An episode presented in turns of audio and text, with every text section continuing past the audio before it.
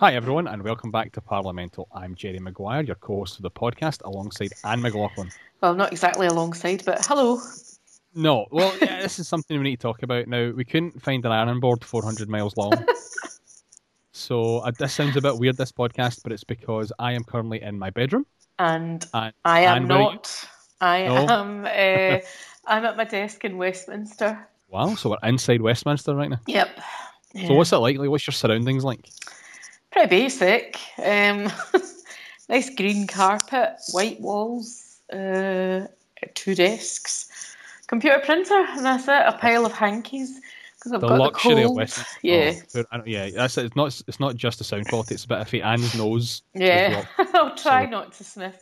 And the other thing is, I have a phone phobia. I absolutely hate being on the phone. So if I sound a little bit subdued, it's because I really hate the phone. But I'll try my best to hide it. What we're saying is we've set ourselves up for success this week. Yeah. we'll probably we'll probably win an award for this one, you know, Jenny. This will be the best one. This will be the one that breaks through. but anyway, so from my bedroom and Anne's weird office in Westminster, mm-hmm. let's go Parliamental.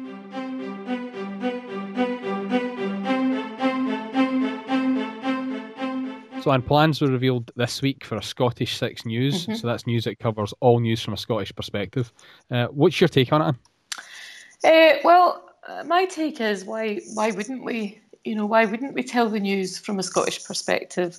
Every other country in the world tells the news from their perspective, um, and uh, it's given me you asking me that question gives me the excuse to plug a really good article that a good friend of mine wrote, um, and it was called "Don't Cringe in My Backyard." It was by Stuart Cosgrove, who is, you know, obviously fairly well-known media professional, um, and it was on the Bella Caledonia website. And he uh, wrote what he might do for tonight's news. This was the twenty fifth of February, um, and it was all really good stuff. You know, I- for, I'll just give you a couple of examples if I can.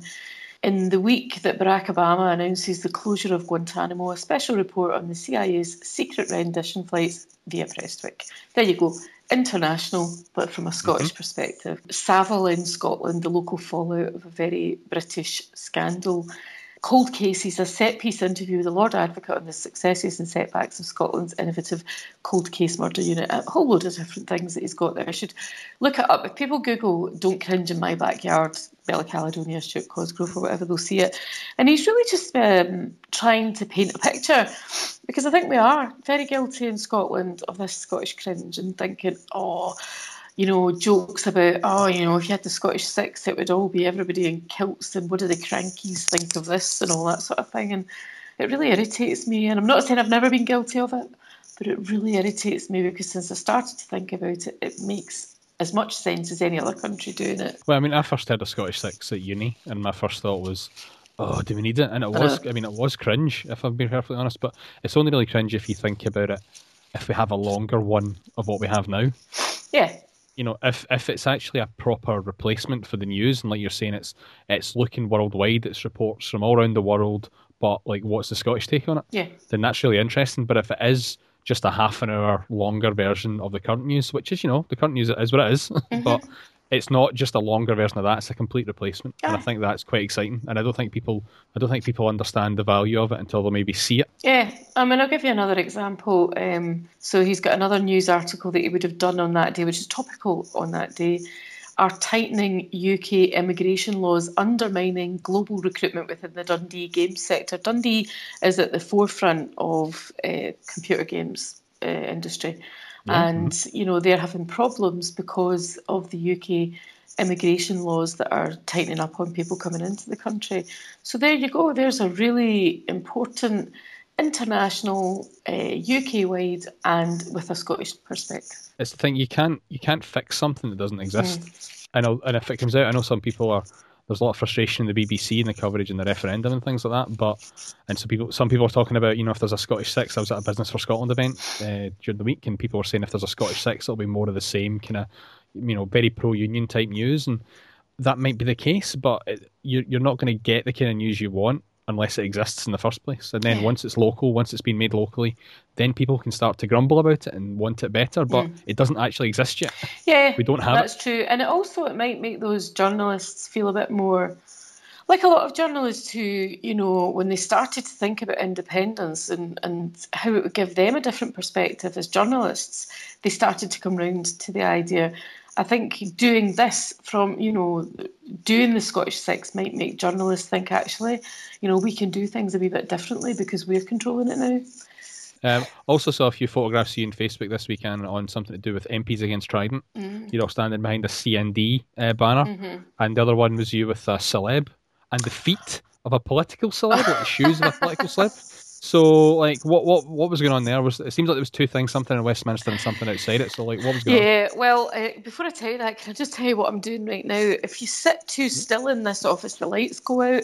So I'm actually waving my arms about to make them go on again. Right, that's them on again. Right, you can cut that out if you want, Jerry. Um, no, I think that'll make it. So. Uh, Uh, so Saturday, yeah, I've never stayed here for the weekend. Um, but I've been trying really hard to get somewhere to live because it's not it's not the easiest thing in the world to do to have to find somewhere different to live every week. Um, well, for four days of the week. So I finally found a flat and I was able to move in over the weekend and it also meant I could go to the uh, CND rally.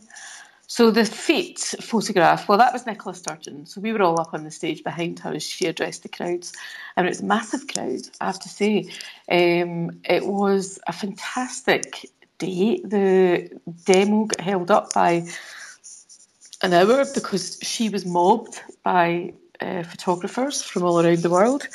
Um, and then the thing that really pleased me was hearing her uh, before she was introduced. Somebody had said. Um, whoever was the, the woman that was introducing her said, and nobody has made more powerful arguments against Trident than the Scottish government, and this English crowd gave you know a real r- huge round of applause at that point. Then, when they introduced her and said her name, the the response from the crowd was incredible. Um, It was really good. But I was more interested in what she had on her feet because we'd walked for about two miles and I had flat shoes on, but my feet were sore. Um, but yeah, so she, I just thought it was worth photographing those uh, flat shoes that she had on because she never wears flat shoes. Um, and the celebrity was that Vanessa Redgrave. Yes, it was. Oh, I'm so excited. Um, so is, is, Vanessa Redgrave? I'm taking it she's um, sort of anti oh, kind of pro pro CND campaign. Oh, totally. And so she was on the stage and she was making a speech as well. And I told her after I got my photo taken with her, I said, you know, Nicola Sturgeon came up to me today and said, look, look, look, and showed me her selfie with Vanessa Redgrave. I said she was really excited. And Vanessa Redgrave said, was she? She said, I was really excited. and I thought, it just felt so funny that Vanessa Redgrave was telling me she was so excited to have her photo taken with my friend. Um, mm-hmm. And uh, she was saying, oh, I wish I could get a photo of a copy of that. So I was trying to get her email address out of her so I could send her it, but she wasn't falling for it. She obviously knew I would. Right. She obviously knew I'd be stalking her when I what? when I eventually get kicked out of Parliament and want to go back to acting. I'd have been emailing her every day saying. so were you trying your, your your Nigerian prince phishing scam there, trying to get details out of her? Didn't it work though. But so you said then, I mean, it sounds like Nicola Sturgeon basically got a great response absolutely, then from, from the crowd. Absolutely. And the MPs against Trident, um, well, it was just SNP MPs. It is a cross-party banner that we, the those of us that are against Trident, had got, and we did a photo through the weekend. there were Labour MPs and obviously Caroline Lucas from the Greens. Uh, yeah. There might have been a Lib Dem, not sure, and um, and us in Plaid Cymru, and uh, but on the march it was just SNP MPs. Of course, Caroline Lucas was speaking at it, and yeah. Jeremy mm-hmm. Corbyn mm-hmm. came. Um, well, he couldn't come for the march. He came, although that was what I noticed about the media down here uh, we all met at 12 o'clock and started walking, walked the two miles. Then we all stood up on the stage and all these people spoke. And then we left about half past two. And then at four o'clock, Jeremy Corbyn came along. I'm not going to make any comment. I don't know why that was. I had heard a rumour he didn't want to be on a platform with Nicola and Caroline and um, Leanne Wood from Plaid Cymru. I find that very difficult to believe having spoken to him a number of times. However, he turned up at four o'clock and got all the headlines. it was like it was like not Nicola wasn't there, Leanne wasn't there, yes. Caroline wasn't there. It was just Corbyn Van- that was there. Vanessa Redgrave wasn't there. Exactly, exactly. if you'd if it had a Scottish six, like the fact our our leader, I know that you know. I mean, I'm guessing everyone listens to the podcast is probably pro independence and then supports maybe Nicola Sturgeon and some way. Um, but you would hope that you know the, the lead the leader of our country spoke at an anti-nuclear rally, and we didn't really hear much about it. I know, I know that would be a bit odd, but I think she was in some of the Scottish papers, but certainly the English papers. She would have been in the papers overseas, of course, because loads and loads of people came and loads of photographers from overseas were taking photos. But it was an interesting day. Now, Anne, I know you're the veteran of one referendum, as we all are. but there's another referendum coming up. Now, we've got a European in-out referendum now in June, I think. Twenty third of June. Twenty third yeah. of June, and this week Nicola Sturgeon launched the SNP in Europe campaign. Uh-huh. She gave a big speech uh, today's Tuesday. She gave a big speaking uh, speech on mm-hmm. Monday. So, just chatting about it. But before that, what's your prediction? What do you think's going to happen in that referendum? Uh, I know everyone's predicting that England will vote to leave and Scotland will vote to stay in, but I actually think the whole of the UK will vote to stay in. I think when the arguments are made, I think there's a lot of confusion and a lot a lack of knowledge, a lack of understanding.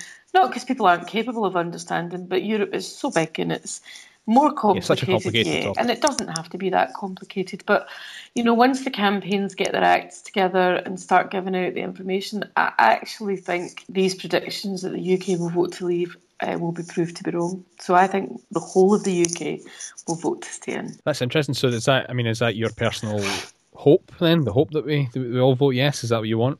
Yeah, because I think Europe um, is a force for good. Uh, if you look at the reasons why it was set up, you know, after the end of the Second World War, it's a force for good. It's done so much good.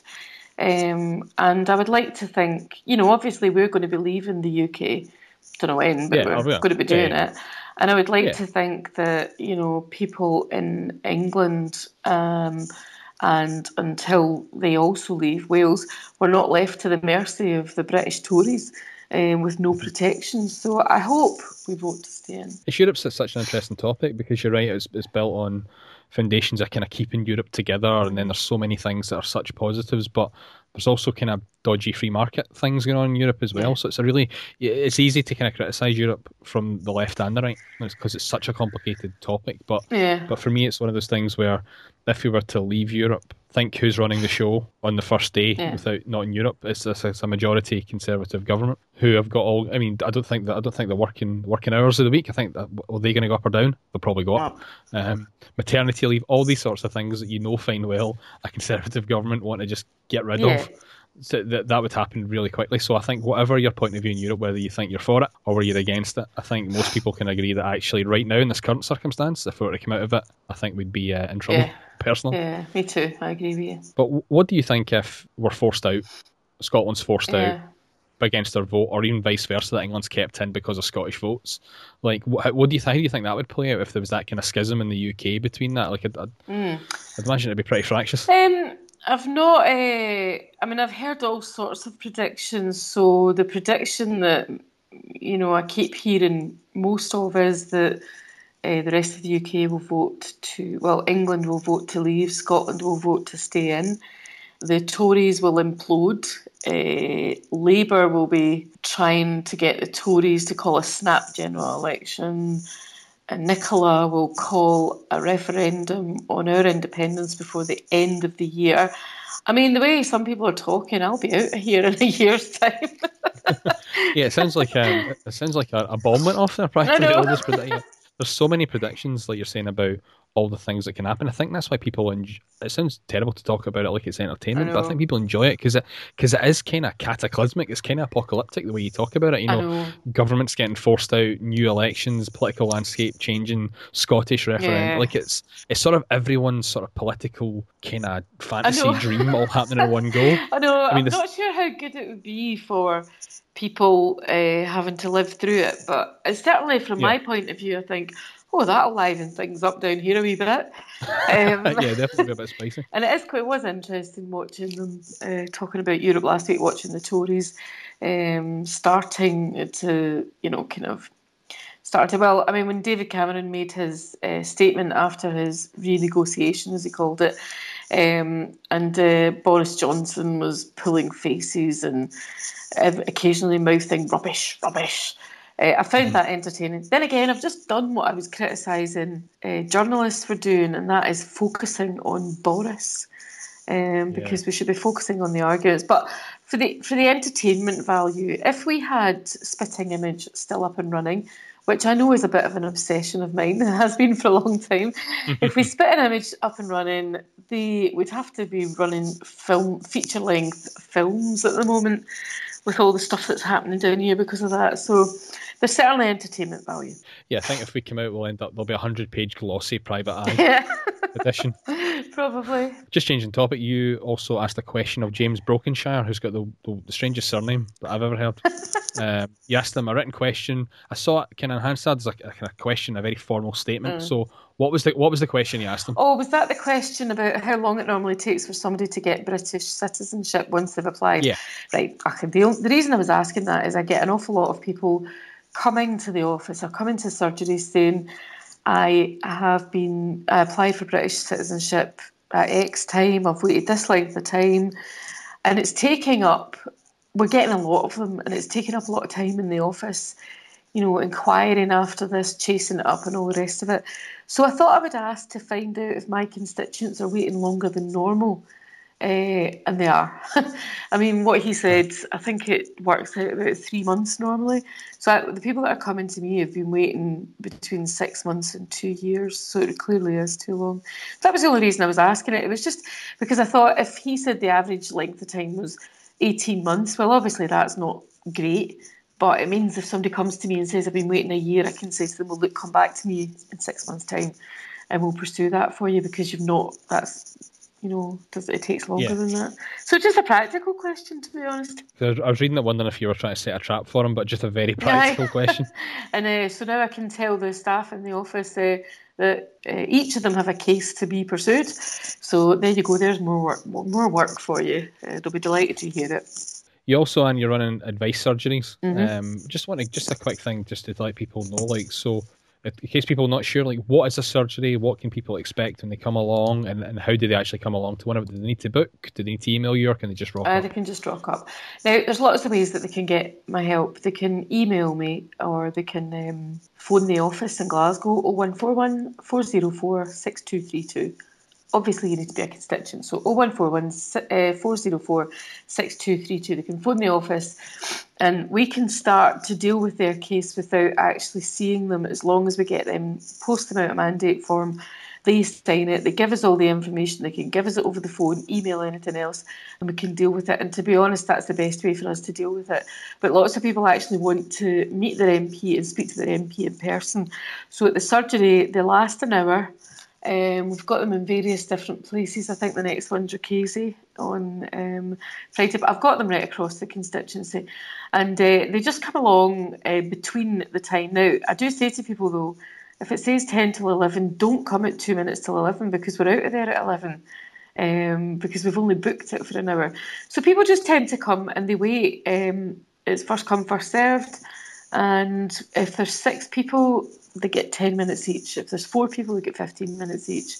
And all we do is take the initial concerns, take down their contact details and what their initial concerns is. So don't worry that you're only going to get 10 to 15 minutes. You know, I'll get to know about your problem and then we will contact you later if we need more information.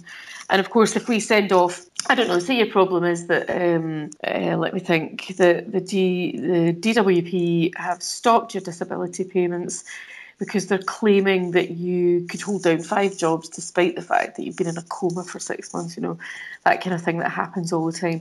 Um, that sort of thing, some, if there's a problem like with the DWP, then we will write to them, to the MP's service, and we'll send you a copy of the letter.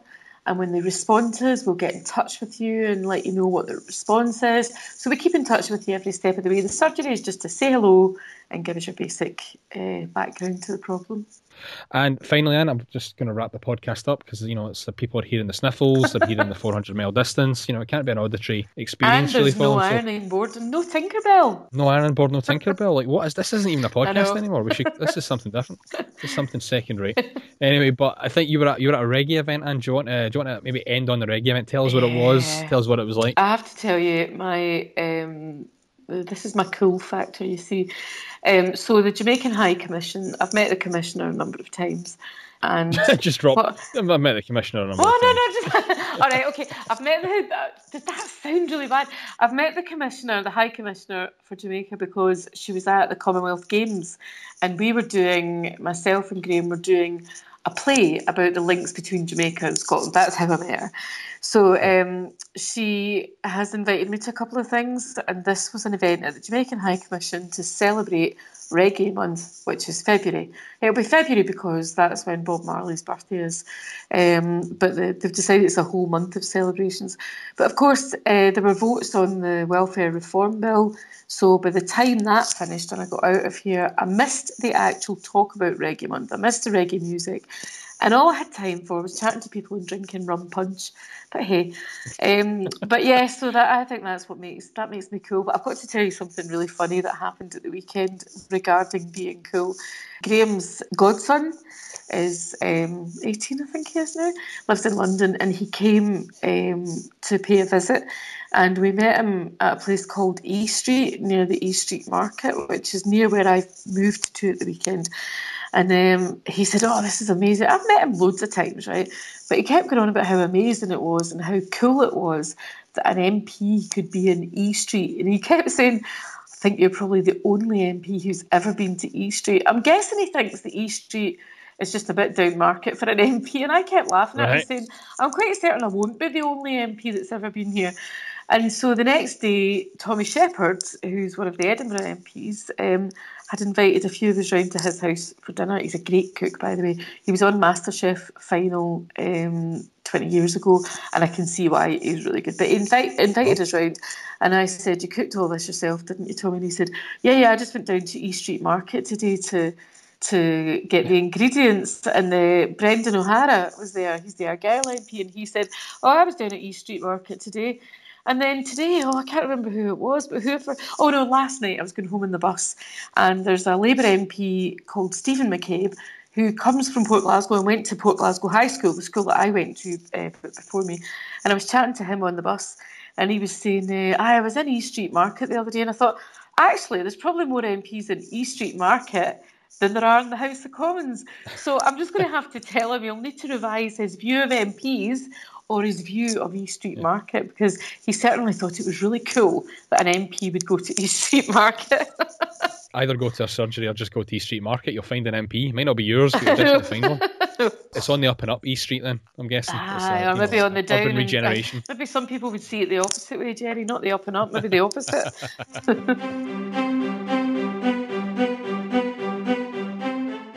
And that brings us to the end of another episode of Parliamental. Now, this one has been a weird one. There's been no iron board. Uh, there's been Tinkerbell. No cat. There's been the flu. Yeah. something. Well, I don't think I would go as far to call it the flu. I'm not a man. I've got a Oh, sniffle. Sorry, I'll, I'll wind that back in. Apology. Uh, but yeah, it's been a weird one. But I think it's good. It's good to have this, knowing that if you're in London and we can't we can't do this, but we can still get a parliamental Yeah. there. So interesting. Yeah. Nice wee experiment. Yeah. But I hope, I hope everyone listened uh, listened to it at home enjoyed it. If you want to get in touch with the show, you can get us on Twitter at ParliamentalPod, Facebook search for Parliamental, and via email at parliamentalpodcast at gmail.com. Again, subscribe to us on iTunes and leave a review if you like the show. So Anna will be back in a fortnight with another episode, hopefully with an iron board. yeah, and a cat. so thanks for listening, everyone. Bye. Bye.